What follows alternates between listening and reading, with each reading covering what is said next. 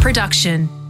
In a world crying out for purpose, connection, confidence, and perspective, Ben Crowe is one of the most influential thought leaders of our time. Mindset coach to some of the world's greatest athletes, Ash Barty, Andre Agassi, and Pete Sampras, to name a few. He helps transform their mindset on the field and perspective off it. At a time where we are called to consider who we want to be as people and what kind of a world we will build with and for our children, Ben Crowe teaches us that we're all in search of the same one thing unconditional love. My conversation with Ben traverses many realms the power of vulnerability, the importance of acceptance, and the beauty of connection. When you can connect the human being with the human doing and understand the things you can control, life just becomes so liberating. And you're not caring what others think about you because you just want to be a grateful, son or a loving partner or a, a mischievous mate or a playful dad, it doesn't matter.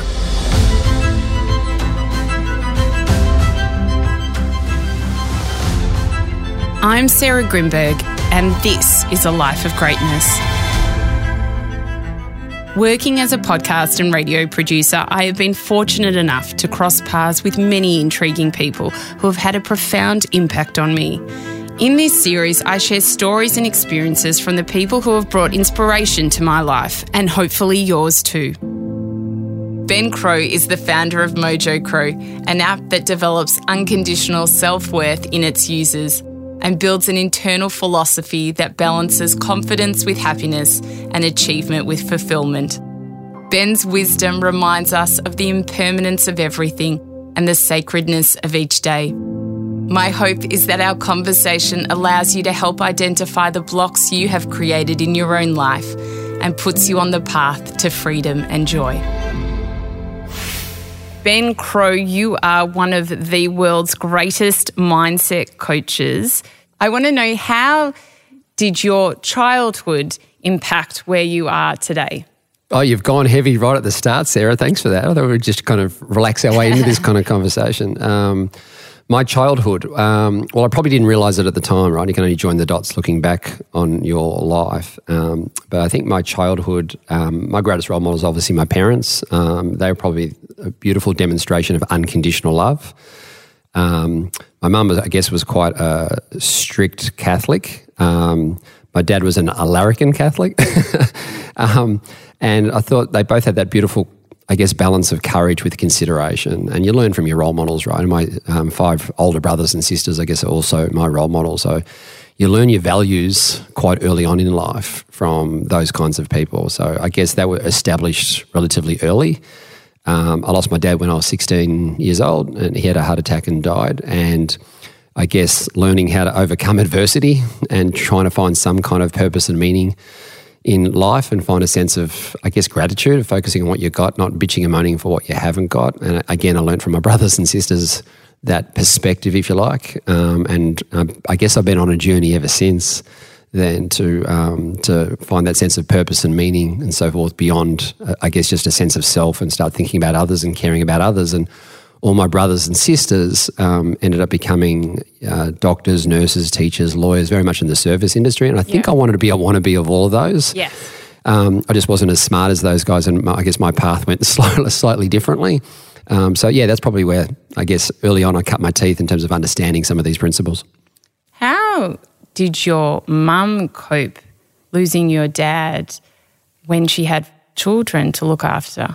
Yeah, it was quite extraordinary. Um, Mum hadn't worked a day in her life in, in Dad's company. Dad ran a cleaning company and hired a lot of, I guess, part time workers. I think we might have had 70 or 80 part time workers uh, at the time. And yeah, just see my mum um, deal with her own heartbreak of losing her soulmate yeah. and still have to pick up the pieces of six kids and get us through school and, and college and so forth and, and put food on the table and then pick up her husband's company and run that for another six or seven years and never complain. I heard her crying herself to sleep at night, but she never complained. And that selfless kind of unconditional love and care for others and, and just um, was just quite extraordinary. And mum has this um, this saying on her fridge, I think it's also in her toilet door, um, grant me the serenity to accept the things I can't change, mm. the courage to change the things I can, and the wisdom to know the difference. And she's probably the greatest living example of that. you know, I feel like I've got an angel in, in dad that I can call on, but I've got a living angel, I think, in, in my mum. And yeah. I think she's probably taught me and taught all of us, if you like, just the principles of unconditional love and, and courage, if you like, and, and caring for others. So, yeah, quite extraordinary human being. And she's 92 years old. Oh, wow now. And uh, yeah, she went into um, a nursing home uh, recently, and yeah, we had to sell the family house, which was very emotional for all of us. Yeah. But Mum was completely fine with it. We were so worried how she was going to. Yeah. How she was going to deal with it. And she was like, yep, move on. Where the rest of us are going, hang on, no, no, no, it's not about you, mum, it's about us and, and our feelings and stuff. So, yeah, quite, a, quite an extraordinary woman. How did you deal with grief at such a young age?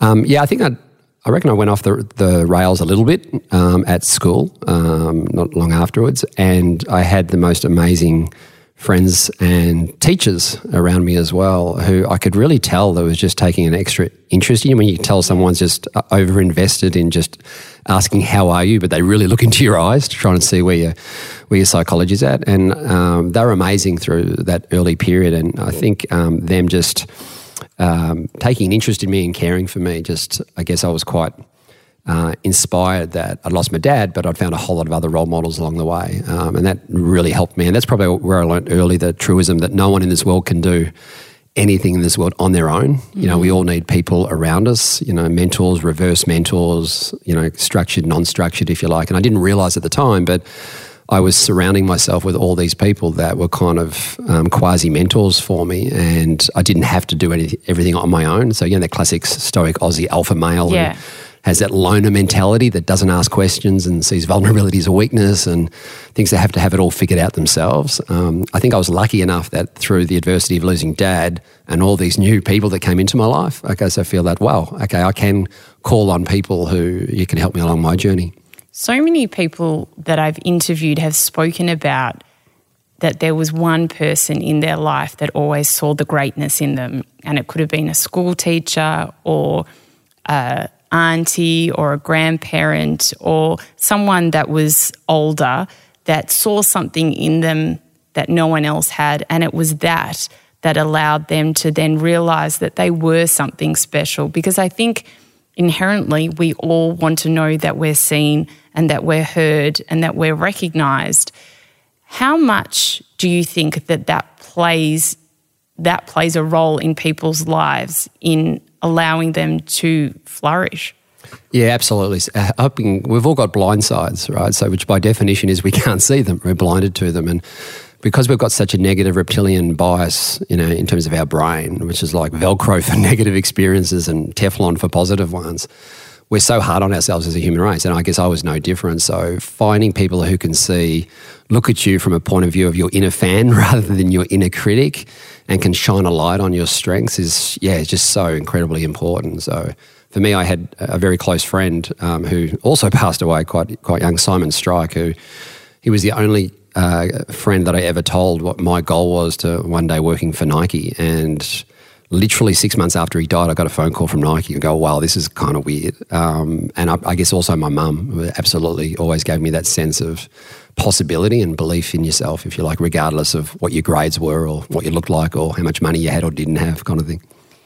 You have coached a lot of athletes, Ash Barty, Pete Sampras, Andre Agassi, as well as many others. What do you find when you when you are the being the mindset coach of these people is the key negative narrative that they play in their heads? Yeah, in most cases, we attach our self worth um, to whether we win or lose. Yeah. yeah, or we connect the human being with the human doing, and that's probably the greatest distraction for the human race today is attaching our self worth to extrinsic motivations, right? Things we can't control, if you like, and if we can separate our self worth from our business card, you know, um, our self worth from what we win or lose a game of tennis or what we look like or what we achieve or don't achieve, and find that intrinsic self worth. And you can let go of all that baggage when you walk out on centre court and so yeah. forth. It's a, it's a superpower. Like it's a competitive advantage if you can let go of that. And, you know, with whatever I achieve today or don't achieve today, I am enough. But what happens with, uh, if you take those um, shame stories onto center court and believing that I'm not good enough or smart enough or so forth, or not enough something that can sabotage our um, our perspective, and we start to tighten up rather than lighten up, if you like. So that yeah, the, typically the biggest distraction. Well, there's kind of two. Uh, significant distractions, if you like, two expectations that we just got to get the hell out of our psychology, right? One is expectation of outcome, which you can't control. And the bigger one is expectations of others, which you also can't control. Mm. And, and focusing on these things you can't control, but wanting to control it is the definition of anxiety, yeah, or stress or pressure or worry. So once you can accept the things you can't control and, and get them out of your psychology and focus back on the things you can, but the bigger one is acceptance of self, right? If you can just accept yourself unconditionally, you don't put conditions on it in terms of outcome of performance, then you can have confidence in yourself and confidence in others. And then you can contribute and go after your goals and dreams without this expectation, if you like.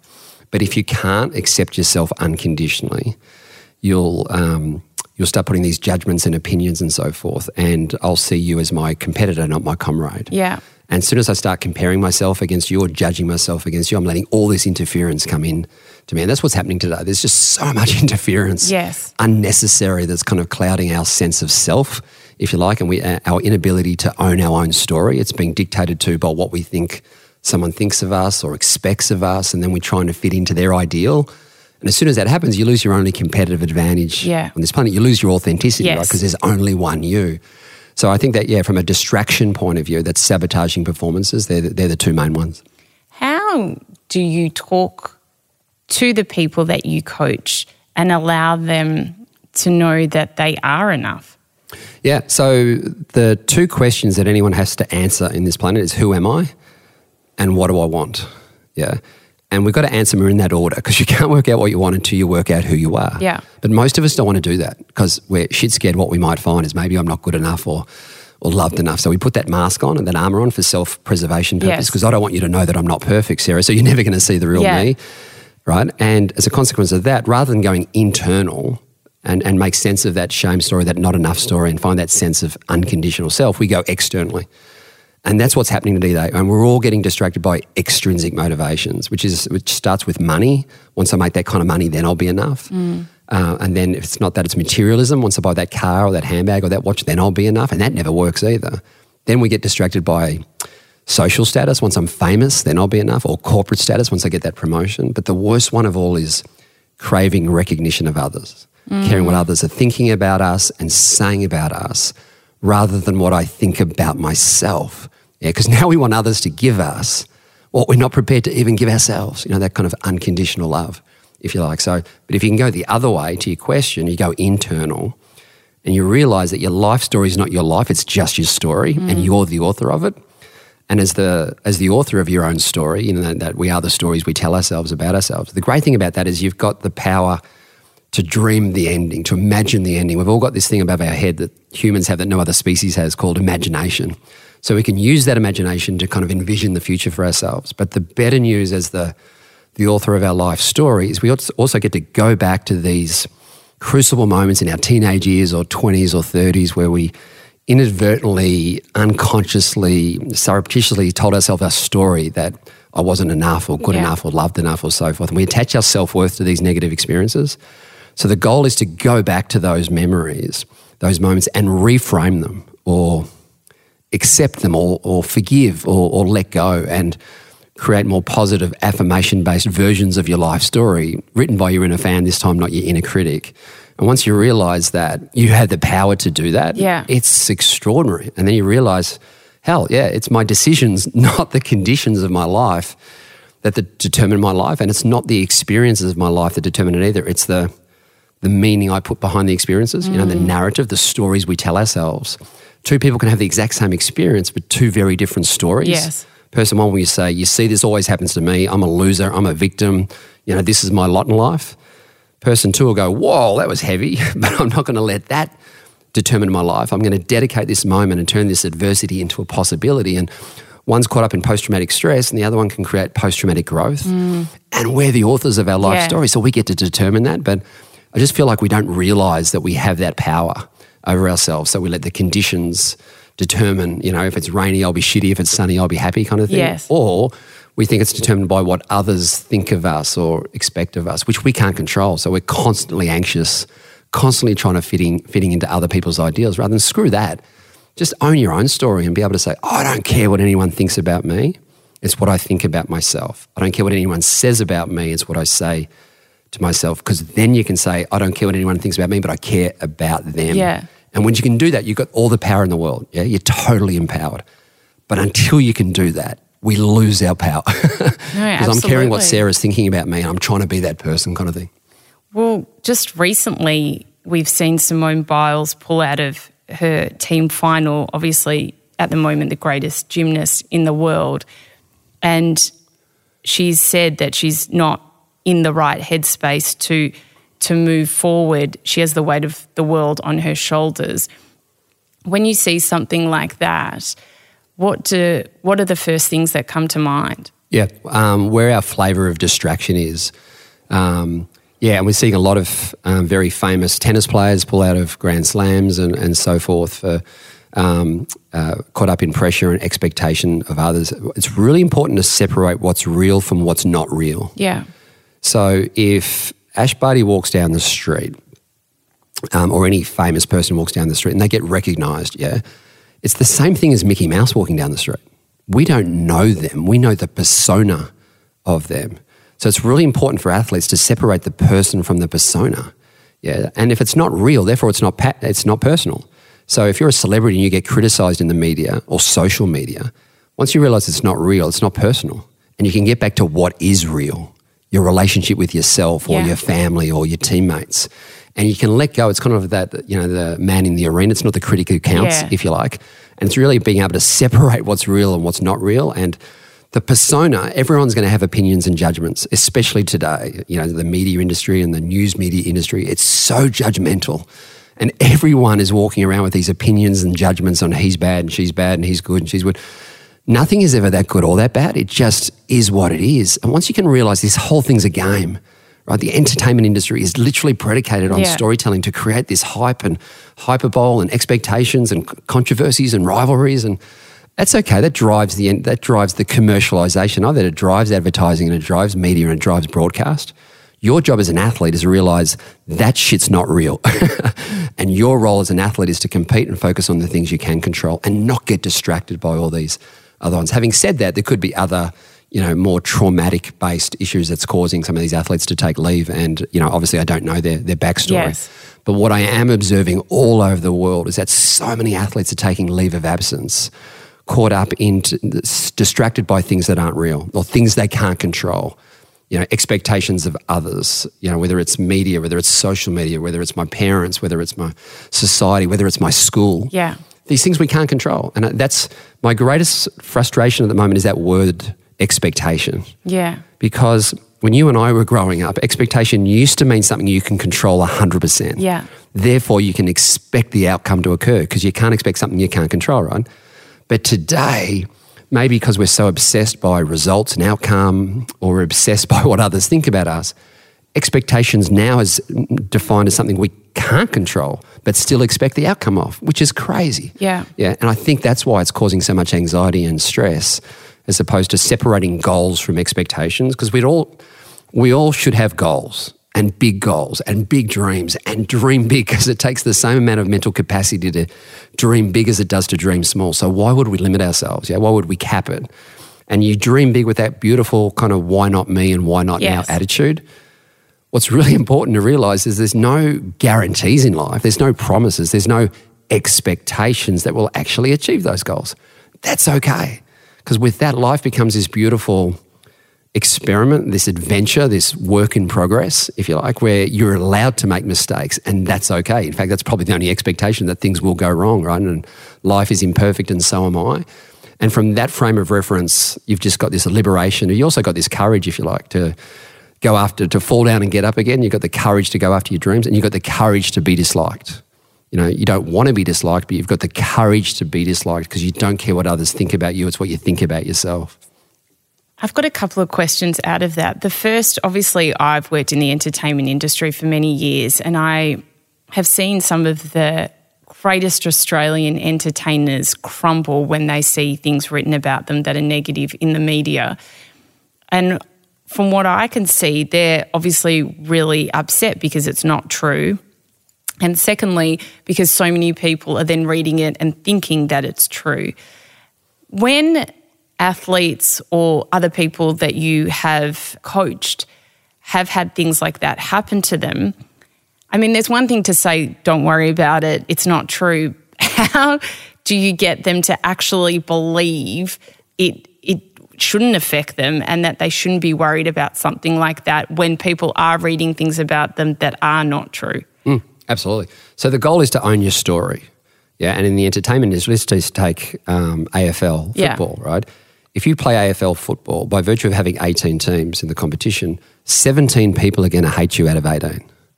If you believe that's real, right? If you believe that they actually hate you as opposed to they just support another football team, you'll be constantly distracted. Why doesn't this person yeah. like me? They just bag for another team. They don't want you to succeed, right? It's pretty simple, right? Yeah. In terms of, but if we don't understand the rules of engagement, we actually believe these opinions and judgments from media and social media are real, right? That's the distraction. Don't get me wrong, it does hurt, and you need to kind of process it and, and kind of accept it and let it go because then you can focus back on what is real. But we got to first and foremost accept that it's going to happen right? It's if you work in the industry, it comes with the rules of engagement of the yeah. persona of who you are, right? That's okay. It's just all storytelling. And, and you can build up that story and make a lot of money out of it from a commercialization point of view. But it's also really important to realize at the end of the day, it's not real. And you've got to then let it go and get back to what is real, which is your, your you know, relationships with the family, friends, teammates, and most importantly, yourself.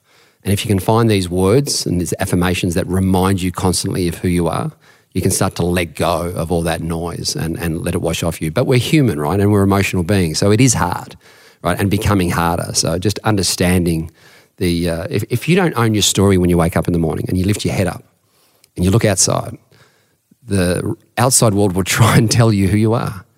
And the three biggest storytellers in the world trying to tell us who we are today is media industry, social media industry, and the advertising industry. Yeah. One's predicated on negativity, which is media. One's predicated on shame, which is advertising, because you're not enough until you buy that car or that handbag. And one has got caught up in um, FOPO, fear of other people's opinion, and social comparison. So, um, understanding the rules of engagement of those th- three are really, really important. And, and social media is the exciting one for me because we have the power yeah. to learn empathy, intention, objective. And I think you saw during the bushfires, you know, 18 months ago, or during Black Lives Matter, or during the pandemic. Suddenly, social media can be more purpose driven when we still have these and it can connect the world in a much better way and we've got more power versus those other two storytelling platforms that we I guess we have less less power over as consumers. When you're coaching people or even for yourself, I mean we all have days where we're like this is just crap. You wake up on the wrong side of the bed and then you feel like the world the noise of the world is just coming at you. In situations like that, how do you tell people is the best way to be able to center themselves and close out all of that noise? First and foremost, and I guess right now with COVID, right, people, a lot of people are going through that. So, first of all, you've got to acknowledge those emotions. You don't deny them. You don't have this toxic positivity that everything's great yeah. and so forth. So, it's really important to acknowledge sometimes life is shit, right? Um, there's a beautiful book called The Road Less Traveled. Um, and it's one of the, considered one of the top three most important books ever ever written. No, it's a deep psychology book, so you don't need to read it. But the punchline's on the first page. In fact, it's the first two lines of the first page. The first sentence of The Road Less Traveled is three words Life is difficult. But the second sentence is the clincher. Mm. Once you accept that life is difficult, life is no longer difficult. The power's in the acceptance. We're just not accepting as a human race today. Yeah. And therefore we're getting distracted by by all these things. So first of all, it's acknowledging, right? And then accepting and letting go. And then you can focus on it and you can process the things that you can focus on or the things you can control on. So gratitude, by the way, is probably the other superpower. Acceptance yes. and gratitude, in my opinion, are the two superpowers that as a human race we do not understand how powerful that is. Because if you can replace expectation with appreciation, with feeling lucky, right? For appreciation what you've got. I, I, say to a lot of clients who might say to me, oh, you know, I've got to take the kids to school, I've got to help a client, I've got to do something for my wife. And I'd say to them, if you flip the O to an E in gotta, it changes from I got to to I get to. I get to take the kids to school. I get to help a client. I get to do something for my wife. And that simple flip from an O to an E changes your perspective in an instant from one of expectation or entitlement to one of appreciation. Yeah, just feeling lucky. I'm so lucky. I get to spend some time with my kids in the morning. I'm so lucky. I got a job. I get to help a client, or I get to spend some time with my soul soulmate at night. And it's fair to say that it's our perspective will get us through difficult times, right? Definitely pandemics, but we can use appreciation and gratitude in the same way we can use acceptance, if you like. Um, they can become superpowers over all this, I guess, external distractions. Acceptance can be hard, especially when people feel like they're not where they want to be and that their life is maybe stagnant. And especially, like we were just mentioning, because of COVID, no one can travel. It's had an impact on a lot of people's businesses and things like that. How do people, we see the world divided at the moment with vaccines and it's, it's quite chaotic out there. I believe that we're here to be one, not this division that we're in at the moment. How do you coach people in allowing them to be okay and accept what's happening at the at the moment when there is so much unrest? Yeah, um, I reckon there's two types of humans on the planet right now those who see vulnerability as a strength and those who view it as a weakness.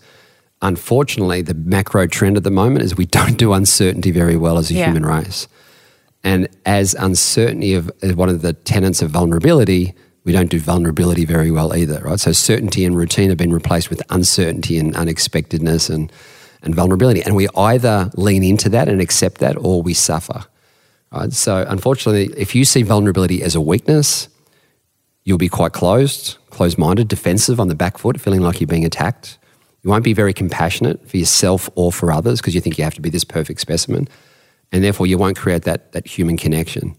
Right? But if you go the other way, and this is all completely counterintuitive, and unfortunately, as, as a human race. So, how do we make it more intuitive than and counterintuitive. Like any good snowboarder or surfer or skier would know that if you lean in, you stay up. Mm. And if you lean back, you fall back.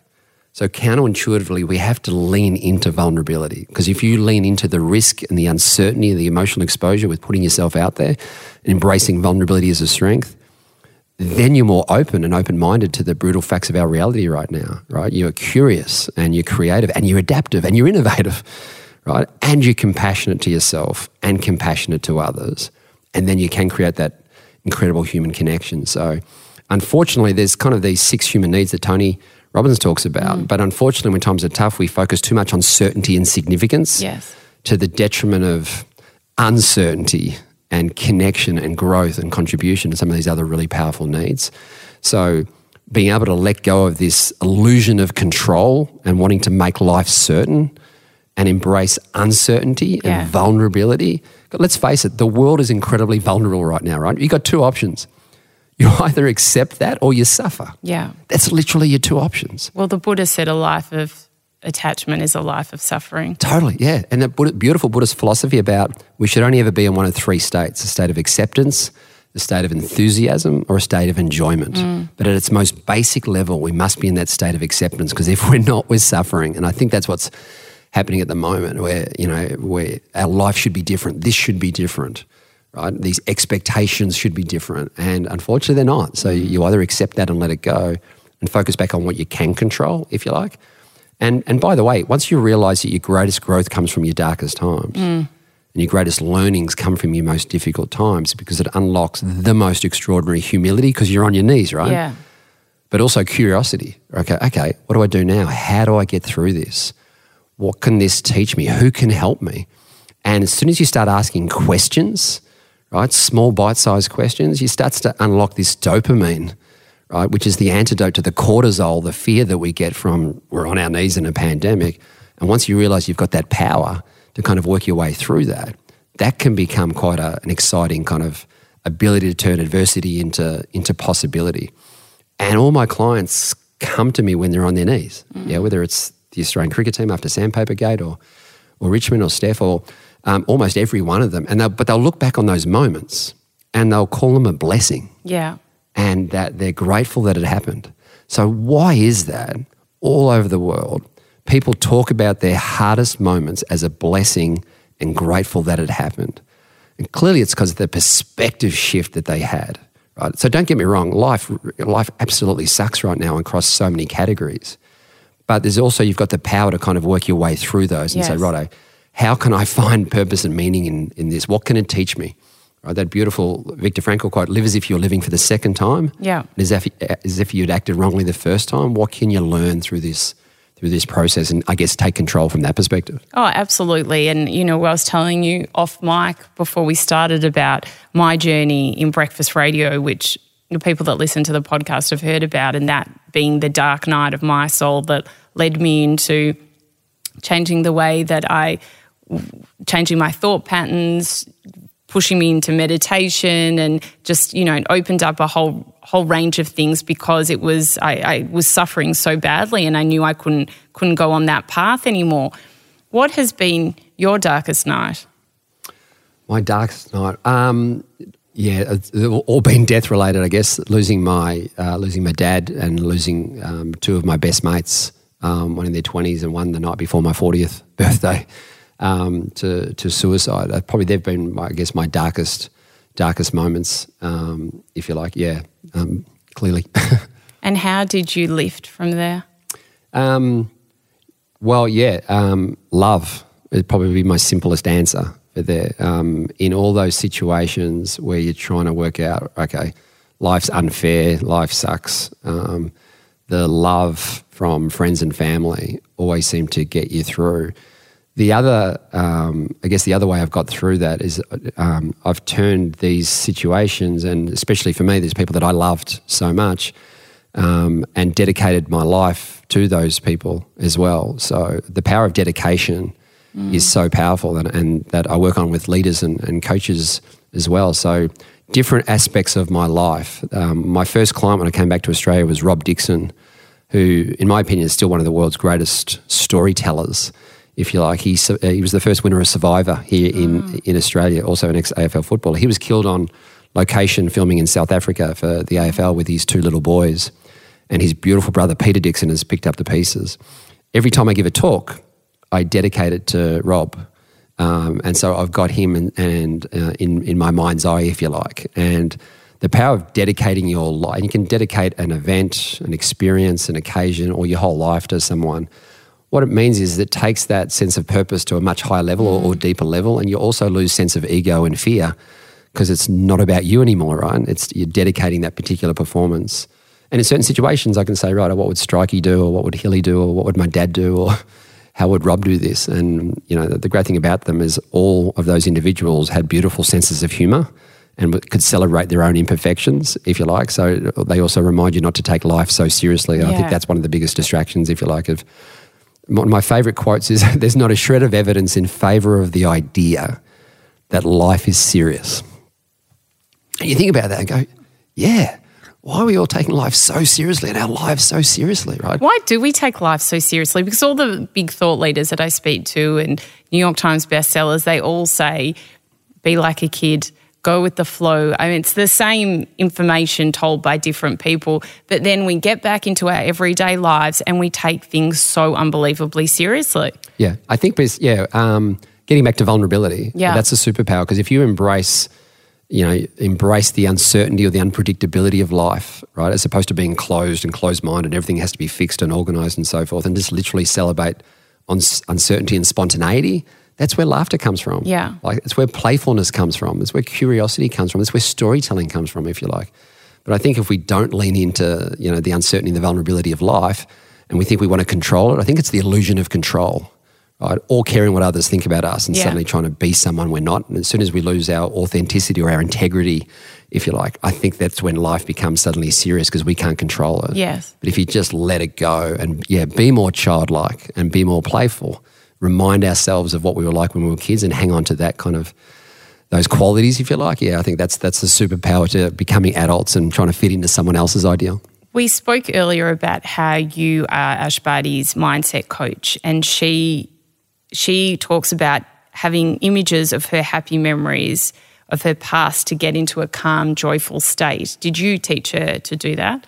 Yeah, one of the exercises we do, um, which we've now put in this digital course as well, um, and offering it up to the to the whole world, is um, yeah, it's a it's one of the first exercises to kind of win the morning and win the day, and kind of own your story if you like. And, and it's a beautiful story to reframe. You know, those stories when we get teen and we become teenagers and we get pimples and we think we have to fit in rather than stand out. Yeah.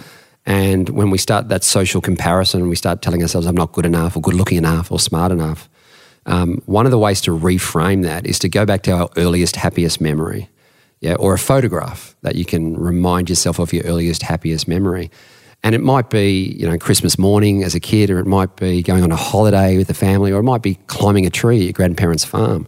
It Doesn't matter what it is, but when you can reclaim that memory and reclaim the words that best describes how you were feeling in that memory, typically you'll find derivatives of um, carefree or free or excited, adventurous, yeah, or loved or belonging or safe. And the amazing thing about those words that you wrote down, what you're just doing is connecting with a human being. Yeah. And you can show up today from those same words, right? Um, and if I asked you what kind of human you want to be this year, you'd probably find similar words, right? And all you're doing is reclaiming the most authentic, loved version of you that possibly exists that somehow gets blocked by these not enoughness stories because we're so good at saying Yeah. what we're not, right? Not good enough, loved enough, smart enough. And we suck at saying what we are. So the goal is to, because in that in that memory, in that moment, you didn't have to fit into anyone else's ideal. You didn't have to do something or achieve something because in that moment you were enough. So as adults and as performers, if we can reclaim um, those memories, we can show up from a more childlike, carefree, without consequence, just enjoying the moment where it's not based on results and Yes. outcome. They will take care of themselves. you focus on task and process and just reclaim the human being and not get distracted by the human doing. And I think that's the that's the goal and the opportunity. And that's I guess the journey we're on to inspire Yeah. people to be good human beings first and great athletes second. Well, it goes to that whole idea of service. And when you're living a life of service, how much fulfillment you actually get out of it. Totally. Yeah. Yeah. I think that's the, in, in the simplest terms, that's the meaning of life. If you Yeah. can get into chapter three of the hero's journey, as Joseph Campbell says, and Yeah. get out of chapter one, which is all about self, get out of chapter two, where we have these crucible moments of ourselves, um, and then get into chapter three, that's when you realize life's great truism, but life's not about you. Yes. Life's about the impact you can have on someone else's life. You had to care about them, to serve them, to love them, to be interested, not interesting. And when you get into that beautiful chapter three, that's the transformation from I to we. That's when you become an authentic person. That's the mm. beautiful integrity that we spoke about off air. That's when you find a sense of purpose and meaning and contribution beyond yourself, right? But typically there's all these hero archetypes that keep us stuck in chapter two. I might be caught up in imposter syndrome, or I might be the rationalizer. So I'm making excuses and denial and rationalizing my life away. I might be the loner, right, where I'm not asking questions Yeah. and I don't have mentors. I might be the glory seeker. And that's the classic leader who wants to get the credit for everything. And that's typically someone who hasn't, I guess, identified their intrinsic motivations. And intrinsic motivations could be as simple as helping others or realizing your potential, getting out of your comfort zone, uh, finding purpose and meaning Yeah. in your efforts, being part of a team. And the last one is the shooting star. And that's the classic leader that achieves an enormous amount in a short space of time, but leaves a trail of carnage and destruction Yes. behind them. Now, we all have those five archetypes in all of us at different stages in our life. So the goal is to identify which which one am I? Because then there's antidotes to all of those archetypes, if you like, to get into that chapter three. And that's that's what we call purpose mindset, which is the second question. Once you can work out who you are, who am I, then you can go after the second question, which is what do I want from this crazy thing called life? Yeah, and that's typically where you'll find a sense of happiness, especially if unlocking what you want not only unlocks this sense of purpose and meaning and contribution, but it also unlocks our motivations and our values and our goals and our needs, if you like. And once you're in that place, you're in that beautiful where ego and self kind of gets thrown aside. And, and I guess the process is to find yourself Yeah. and then lose yourself and find someone else to love. And I think that's the definition of service.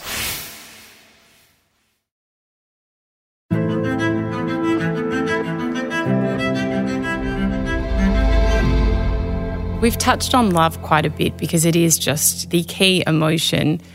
It was really interesting. I spoke with a guy, one of the greatest spiritual teachers, Gary Zukav, and he said, The opposite of love is not hate, it's fear. And that's always stuck with me because I just think it's so unbelievably powerful.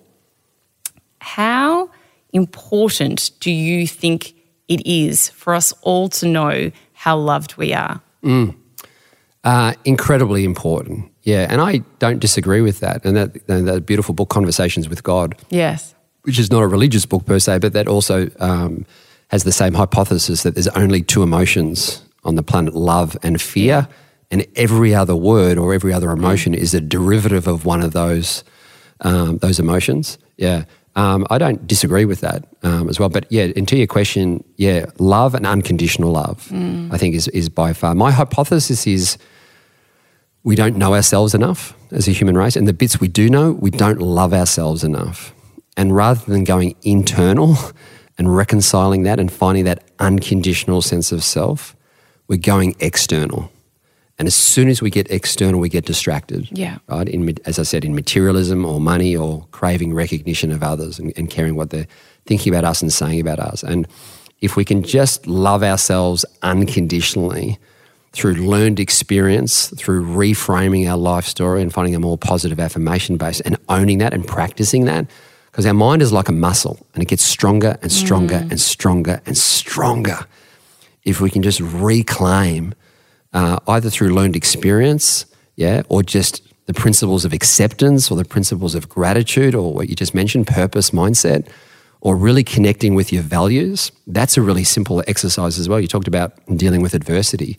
Typically, what happens is whenever there's any shit going on inside your life that is within your control, and we've just discussed a lot that's Yeah. not, um, but if it's within your control, more often than not, um, that's where our values are hidden, right? Because we had to draw down on an energy source to get us through one of the worst chapters of our life. And whether it's courage or love or perseverance or resilience or positivity or optimism, right? When you can reclaim what you truly value in those moments, what got you through those crucibles, and then define them, and then develop some behaviors that sit off the back of them, then you can hold yourself accountable. And that's authenticity. And that's what you can control. There's so many things you can't control in life, but the human being and the words that best describes what kind of human you want to be. And so what we encourage everyone is, you know, tomorrow morning, rather than do a to-do list, write a to-be list. Yes. Because whatever words you write down, right, you can control that 100%. That can become your expectation. And then you can connect what kind of human you want to be with the things you love to do, which Yeah. might be your role as a mum or a daughter or a sister or a spouse, or it might be things you're passionate about. You could be snowboarding or traveling or cooking. It doesn't matter. But when you can connect the human being with the human doing and understand the things you can control, life just becomes so liberating, Yes. if you like. And you're not caring what others think about you because you just want to be a grateful son or a loving partner or a, a mischievous mate, yeah, or a playful dad. It doesn't matter, right? But just the connecting with the human being elements. And then I'm kind of hoping that at the back end of COVID, that's the biggest aha for mm. the human race. And I asked all my clients at the start of COVID, regardless of whether you're religious or you believe in God, now let's just assume for the purpose of the exercise, the world's trying to tell us something Yeah. with this pandemic. And I'd always say, what do you reckon she's trying to say? And overwhelmingly, unanimously, all over the world, clients said the same thing. They reckon the world's trying to tell us to stop doing and start being.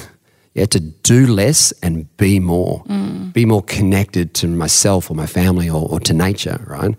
Because if you think you've got to do something or achieve something in order to be someone, you'll never be content. You'll never be at peace. Yeah. You'll never be fulfilled. You'll never feel like you're enough. And you certainly won't have unconditional love because it's conditional on having to do something or achieve something. Well, So- it's not living in the present moment because you're always just seeking the future, seeking the future, seeking the future, and you never get there. Yeah, if when, if Yeah. when. Yeah, and Hugh van Cuylenburg talks about that beautifully in terms Yeah. of that constantly being distracted by, you know, if I do that or when I do that, Yeah. then, then I'll be successful, then I'll be enough. And we're constantly living in the future. And yeah, that's another perspective that almost every negative emotion is a consequence of living in the past Yeah. or living in the future. And when you apply that to yourself, you kind of go, oh my God, that's so true, right? If I can just be more present, right? Because it's impossible to be unhappy or angry or upset when you're living in the present moment. Yes. Like it's physically impossible. So whenever we're worried or anxious about things in the future or frustrated or angry about things in the past, right? Once you can do that diagnostic, you go, oh my God, I just got to be more present. Yeah. I know. And just somehow let it go. But say we take Ash Barty for example. She obviously won Wimbledon and you know, is the pride and joy of Australia, and she's just she lost first round in the Olympics. How do you get her to frame that in her head? She goes from top of the world to slightly down. Yeah, um, as I said, her what she doesn't determine self worth by whether she wins or loses a game of tennis, or how much money she's got, or what she looks like, or what she's achieved or hasn't achieved. Yeah. Right. She'll set these goals and dreams and put them out in the universe and go after them. Right, as hard as she possibly can. But she's also she also realizes that she's imperfect. yeah, and so she's not going to um, she's not going to win every time she plays, clearly, right? If you're a professional golfer, I think you win 5% of the time yeah. if you're in the top five golfers on yeah. the planet, right? So you've got to get used to losing, right? So with that perspective, you're either, and Ash has said it herself, you're either winning or you're learning, right? So it's what you can learn about yourself in terms of, you know, coming straight off a Grand Slam and being thrown into Tokyo and, and so forth. You know, if you don't have that energy, right, it's impossible to be at her 100% authentic self, if you like. And, um, so accepting that and not determining her self worth from from that result enables her to get up and go again, if you like, and making sure that she owns her story. It's not defined by what others think or expect or whether she wins or loses a game. Yeah. Visualization is a big part of my life, and I do it to try and create my dreams and desires. Working with a lot of athletes, I know it can be quite a helpful tool. Do you teach your athletes to do visualization? Um, not per se. I encourage them to dream. Yeah. Yeah, and to put goals and, and dreams out in the universe because it's an energy source. Yeah, and the world happens for us, not to us. And then I encourage them to dream big. As, as I mentioned, it takes the same amount of mental capacity to dream big as it does dream small. So, yeah, and it's hilarious. They put these dreams and goals out in the universe. And so often I'll have a client ring me and go, I can't believe we were just talking about this the other day. And all of a sudden, this person came into my life or this opportunity came into my life. And, you know, you'll always say, you know, like, was it coincidence or, you know, we are led there, if you like, through that energy source of putting that, that goal and dream out in the, and in the planet, then going after it. How do you get them to put it into the universe? Do they write it down? Do you get them to just say it before they go to sleep? What What is your way of doing it? Yeah, um, absolutely. Um, so through the the Mojo Crowe course, they literally write their goals and their dreams yes. into the uh, into the app, if you like. Um, and then, yeah, you put them out in the universe, and then, you know, at the right time, uh, hopefully, if you do the right thing in the right way and yeah. and give it a crack, um, yeah, the world doesn't always happen, right? Yes. Um, doesn't mean you'll win. It just means you'll create the best opportunity for yourself to win, and that's the only. I guess, expectation. And it's really important to separate goals from expectations. Most athletes don't set goals because they confuse them with expectations. I'm not going to put those goals out in the universe. I don't want to prove that I'm a loser. Yeah. Right. But when you can realize that, okay, well, I'm going to put these goals out in the universe, and the only expectation of me is to is to focus on the things I can control, which is how hard I train. You know, my intention, if you like, and my mindset. They're the only two things I can control to achieve those goals then whatever happens, happens. That's it. yeah. I was teaching my son and my daughter the other day. My son's a bit older, so I think it was easier for him, but I was teaching him the art of manifestation and visualization and, and how we put our dreams and desires into our head. And I explained to them that you raise your energy, but for them, I said you get excited about what you want. And you need to think about whatever you want and then imagine yourself with it. And then walk yourself through it. So, what are you doing with it? Or how are you feeling? And it's such a funny thing because he he's just been so unbelievably excited to do this every night before bed. He lies there, and the, one of the ways he falls asleep is by visualizing his dreams and desires. I think that's a beautiful art. Yeah, yeah. as I said, we've got this incredible skill that, as far as we know, we're the only species on the planet that has it. Right? Yes, the power of imagination which is where our dreams come from. Yeah. Right? So why wouldn't you use that and put it out in the universe and have fun with it? Absolutely. Right? As You've got nothing to lose. Totally. Yeah. Cathy Freeman said she was 10 years old. She wanted to, yeah. she dreamt up that she wanted to win an Olympic gold medal, right? You put them out in the universe and life has the most extraordinary way of manifesting itself yeah. around what you want. But unfortunately, we don't. We limit ourselves. We don't believe. That's why it's so important to own your story and find yes. unconditional self worth before you go after your dreams and your goals. Because otherwise, that not enoughness story will mm. constantly show up and we'll either limit ourselves, we'll dream small rather than dream big, or we believe we have to achieve something in order to be someone, Yes. which means that it'll become an expectation of outcome rather than just a beautiful goal and dream without limits, yeah, and without expectations. So that separation is really important between goals and expectations, I think. But your son is absolutely on the right track. Well, that's what I thought, you know, start them early. I mean, if they don't happen, they don't happen. But like we said, you've got absolutely nothing to lose. So why wouldn't you just put it into the universe and see what happens? You spoke briefly before about imposter syndrome, and I think that is such a big thing for so many people. How do you help the people that you coach with imposter syndrome? Well, first and foremost, I reckon the quickest way to get rid of imposter syndrome is to identify and acknowledge that we are all just totally winging it. Once you realize that everyone is just totally winging it, right? No one has it figured out. No one's got this incredible knowledge that has the This meaning playbook of life. Exactly. Yeah. Once you once you can just acknowledge and accept that, they were all imposters. Yeah. because no one has it figured out.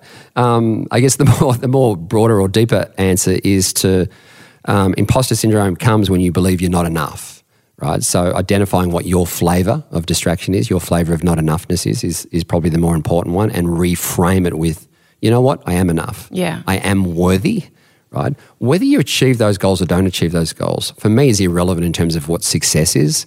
It's knowing that you're worthy of going after those goals and dreams. Whether you find that dream job or you find love or don't find love, just knowing that you're worthy of love, you're worthy of going after that, that for me is success. If you can just have that courage to lean into that belief, Yeah. because it's a fundamental belief. And the only difference between people who have wholehearted and fulfilled lives and the rest of us who don't is those who do, they believe they're worthy of it, they Yeah. believe they're enough. Yeah. Therefore, they've got the courage to go after it. And it, mm. success is not defined by the achievement. Success is defined by overcoming the adversities along the way, to go after it, to have a crack in life. And I think that's what we've we've we've lost that art form. We've been distracted by, as I said, extrinsic motivations, if you like, as opposed to why don't I just have a crack? Yes. Right? It doesn't really matter what happens, and that's where that's where life becomes this beautiful experiment, if you like, where you don't have to have it figured out. Right? Therefore, there's no imposter. Right? To believe you're worthy of going after those goals and mm. dreams, I think for me that's Yes. that's success, and it's an intrinsic thing, and it's something you can control, hundred percent, because you can't control the achievement, mm. you can't control the destination. So why make that your focus of attention? Mm. And I think that's the distraction. If I was to use one word, I think so we're so distracted today, but where, where our perspective is, if you like, and Yes. what's important or what's not important. That's so true. You spoke briefly before about your Mojo app. Can you take us through that and how it works and how everyone can access it? Yeah, absolutely. Um, well, we've, we've been smashed to write a book over the last probably five years. And I tell all the publishers the same thing. I said, I feel like you write a book when you've got the answers, and I'm still formulating the questions, right? So, but what I've observed, I guess, over the last 30 years is that um, if I could, I guess my only, I think my only skill is pattern recognition of just seeing certain patterns that we, we, we spoke of, whether Yeah. it comes from philosophical principles or psychological principles or religious principles, and then through learned experience, mainly in the entertainment industry, um, in terms of my journey, um, I've just observed that um, you can't be a good storyteller until you work out your own story first, and most of us don't haven't done that. So, the sequential order of answering those three simple but not easy questions: Who am I? What do I want? And how do I get there? Can be simplified into three mindsets connection mindset, which is connecting with yourself first and foremost, um, and, and celebrating your imperfections and embracing your weird, but finding that unconditional self. From that place, you can then go after what you want, if you like, and that's where you find that purpose and meaning and, and values and dreams. And then the third question is what we bucket under performance mindset is how do I get there? And I never thought I'd say this, but life itself right now is a performance. And we are so distracted by the things we can't control, Yes. but wanting to control it. So, performance mindset um, is in the moment of performance how you focus your attention on the things you can control and the best version of you. Most of us don't know what that is. Uh, What is our A game? What is the best version of us? So, in the course, it's effectively a perspective course to own your story, if I could just simplify it, if you like. And these principles that I guess that all our clients have gone on all over the world are now available. Um, in 2019, I took a gap year to work out what I wanted to do when I grew up. And unfortunately, there weren't many gaps, so I didn't. I didn't grow up, but I travelled the world that year, and it was the most extraordinary professional year of my life. Yeah. and and yeah, started working with a lot of sports teams and, and athletes around the world. But I also started this curiosity to see whether these principles could be applied beyond my world. And uh, I went to Russia, to Moscow, and, and, spent a couple of days with their top 500 CEOs and um, started working with teenagers and special ops, military. And that's when I realized that my work has predominantly been one on one, exclusively with, you know, with individuals or coaches or CEOs. And the whole world's craving confidence and happiness. Yes. Um, and that's kind of scared the shit out of me over the last few years. And I thought, okay, well, how can I at least take all these principles but make them more practical through exercises? So, yeah, so the the app is designed to at least understand the principles, and it's all video storytelling. So it's really simple. So a 15 year old kid or a 55 year old kid can can access it. And the goal is to teach people how to be good humans, human beings first, and human doing second, if you like. And following about, I think it's about 18 exercises across those three mindsets across, across those three questions. So, yeah, and it's really exciting. It's only two weeks old, but amazing. Yeah, we've had about seven, eight thousand downloads wow. already from all different parts of the world, and um, yes. um, that's that's really exciting me. So it's getting beyond the sports industry. Just to, yeah, um, so we're very uh, excited and curious just to see how far we can take it. You're living your life of service, Ben Crowe. Feel like it? Yeah, it's taken me 52 years to work out what I want to do when I grow up. What has been your most mystical experience? Um, wow, my most mystical experience. Um, so often, little things will happen in my life, and I'll certainly not long after Dad died. I remember looking up and going, "Yeah, you're there somewhere." Just little things would go my way. Um, Simon Strike, who was my best mate, who died in a car accident when he was 23 he was the only one that I I told I wanted to work for Nike one day. That was kind of like my dream job. Mm. And as I mentioned, literally six months after he passed away, I got a phone call out of the blue from Nike asking if I'd come in and, and have a chat. And I ended up, this is the early 90s, I ended up studying their sports marketing division in, in Australia and then um, moved internationally with the, the Nike journey. And so many little things happen along that journey, and I just feel like I had these angels next to me the, the whole way. Um, wow. Um, there's just little things happen in my life that I didn't have the right relative to what my role in the company was, just came into my life. I'm going, I shouldn't be here. Mm. And so, so, often I just smile and look up and go, Yeah, I know you're helping me in some way, shape, or form. And that still happens today. I think I still feel like I've got these people looking out for me yes. that um, I, sh- I, don't have the right to uh, to have these opportunities, if you like. Um, but yeah, it feels pretty good to have people in, in my corner, both living and maybe in the sky. It's a funny thing, isn't it? Because there are times in my life as well where I just think, oh my God, I can't believe I've been given this opportunity. And I'll stop and I'll look up and it's just, I just say, thank you. Thank you. And it's this feeling that just goes through your whole body where you're just to your point, so grateful for what's come into your lap, and you think it's there's there's more to this than just me. There's absolutely more to this than me. Totally, and just that those that word you just used then, thank you. Thank you comes from the gratitude family, mm. and its cousins are appreciation and feeling lucky, if you like, and celebrate. And I think we've lost the art of just celebrating the journey that we're on and the opportunities that we're creating for yeah. ourselves and being thankful for that. Um, and in the absence of that, we're getting caught up in entitlement and expectation and all these kind of things. And if we can get back to just saying thank you and being grateful and appreciative for what we've got mm. rather than bitching and moaning for what we haven't got and expecting our lives to be different – that perspective shift enabling us to have that kind of curiosity to maybe go after goals with a more positive affirmation based approach to life. And it's that moment as well to stop and to actually take in where you've come from. Because I think that's so unbelievably important as well, because we're going and going so much. To be able to reflect and go, wow, look, look what I've achieved. Yeah. And that's what I mean by stop doing and start being. Yeah. We don't have time most clients tell me I'm, I'm too busy to do this or too busy to do that. I'm thinking, okay, so you've got 168 hours in the week and you're telling me you don't have half an hour for self reflection yeah. or introspection. So we encourage people just to start small. I just start with 10 minutes a day, right? Because all you need to do is lie in bed and say, I'm so thankful and grateful mm. for Dot, It's dot, a dot. beautiful way to drift off. Totally. You can do it at night as well. Yeah, absolutely. And it doesn't matter what you're grateful for. It could be materialistic. You Yeah. know, or it could be the fact that you get to sleep in a bed, which the third of the world doesn't get to do, mm. right? It doesn't matter. It's the act of being grateful just primes our consciousness in the most extraordinary way. And it's a superpower. And that's what I mean. I feel like we've just lost this art of acceptance or, or gratitude or celebrating imperfections or controllables versus uncontrollables. And I feel like they, they're two and a half thousand years old, these principles. And any good teacher or preacher or parent would already be trying to convey these, these principles. But for some reason, I think, yeah, every generation has, its challenges. In the Yeah. 60s was a conformity, in the 80s was materialism, and today it's depth Yeah. depth of meaning. Where am I going? Where are we going? Kind of, you know, WTF.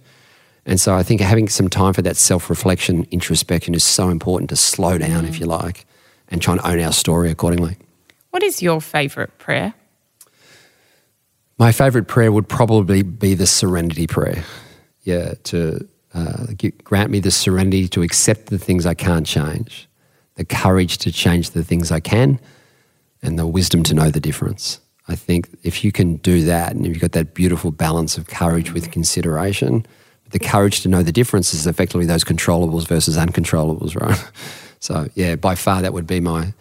Uh, it was also my mum's and my grandmother's. So, yeah, I'll pass the legacy down. What is the lesson that's taken you the longest to learn? unconditional love by by far.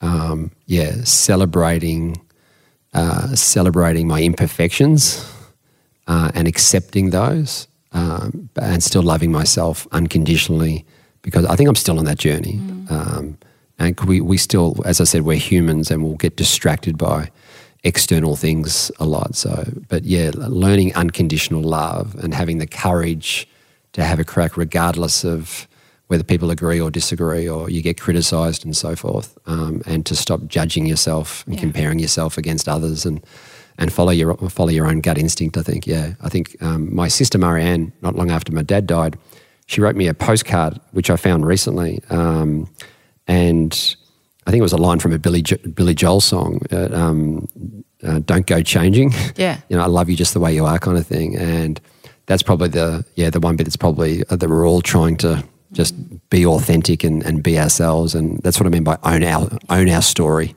And if we can, that's probably yeah. While I preach it, it's probably also something that we're always trying to trying to do ourselves. What's the best advice that you've ever been given? You are worthy. yeah. Um, yeah, I think it was Brene Brown's, um, and she probably did it indirectly um, through through her work. Um, is the ability to say whatever I've achieved today and whatever I haven't achieved today, I am enough. Yeah. And whatever I achieve in this lifetime or don't achieve in this lifetime, I am enough. Yeah. So I think that's probably, if it's three words that I could get, I'd love everyone to tattoo on their soul, that would be the three words I am enough. Yeah. What's your greatest hope for society today? That's an easy one. Um, my greatest hope for society today is we get back to being a human being first and a human doing second. And we learn the art of uh, the human beingness, if you like. And I just think that, and that's the greatest distraction today by far. Um, and it's causing so much mental health issues on the planet. Um, so, yeah, my goal is to inspire the world how to be a good human being first and a great athlete second. But I define an athlete as anyone who likes to compete, have fun, and play. Just effectively the whole world. Yes. There's no one who doesn't like to compete, have fun, and play. So that's my that's my goal for the world. What is a life of greatness to you? Yeah, that's also really simple. A life of greatness for me is someone who uh, has unconditional love of self and others and has found purpose and meaning in their lives beyond themselves. So they are, um, they understand the fundamental need for love and connection, the need for growth, and the need for contribution beyond themselves. And I think if we can, yeah, really connect with those three human needs, I think, yeah, the results will take care of themselves. Um, yeah, my other tenor on that would be the Bill of Rights. If you can do the right thing for the right reason, in the right way, at the right time with the right people, I think that's living a pretty great life as well. ben Crowe, thank you for choosing a life of service and putting all your wisdom and love into the world. Pleasure, Sarah. All the best. If you've enjoyed this episode, then I'd love you to join my community on Instagram at Sarah Grynberg, where we post videos and behind the scenes footage of each recording. You can also join my private Facebook group, Live Life Greatly, where we discuss the content in this episode and many more, as well as give advice and tips on how to live a life of love and meaning. To purchase my ebook, Finding Greatness, head to sarahgrynberg.com. And if you love what you heard, then we'd love you to hit subscribe on Apple Podcasts or your favourite podcast app and leave a five star review. It will help us share this wisdom with others. A Life of Greatness's executive producer is me, Sarah Grynberg. Audio producers Matt Curry and Nicola Sitch. Special thanks to Grant Tothill for bringing this dream to life. For more episodes, search a Life of Greatness podcast, download the new LiSTNR app now, and listen for free. LiSTNR.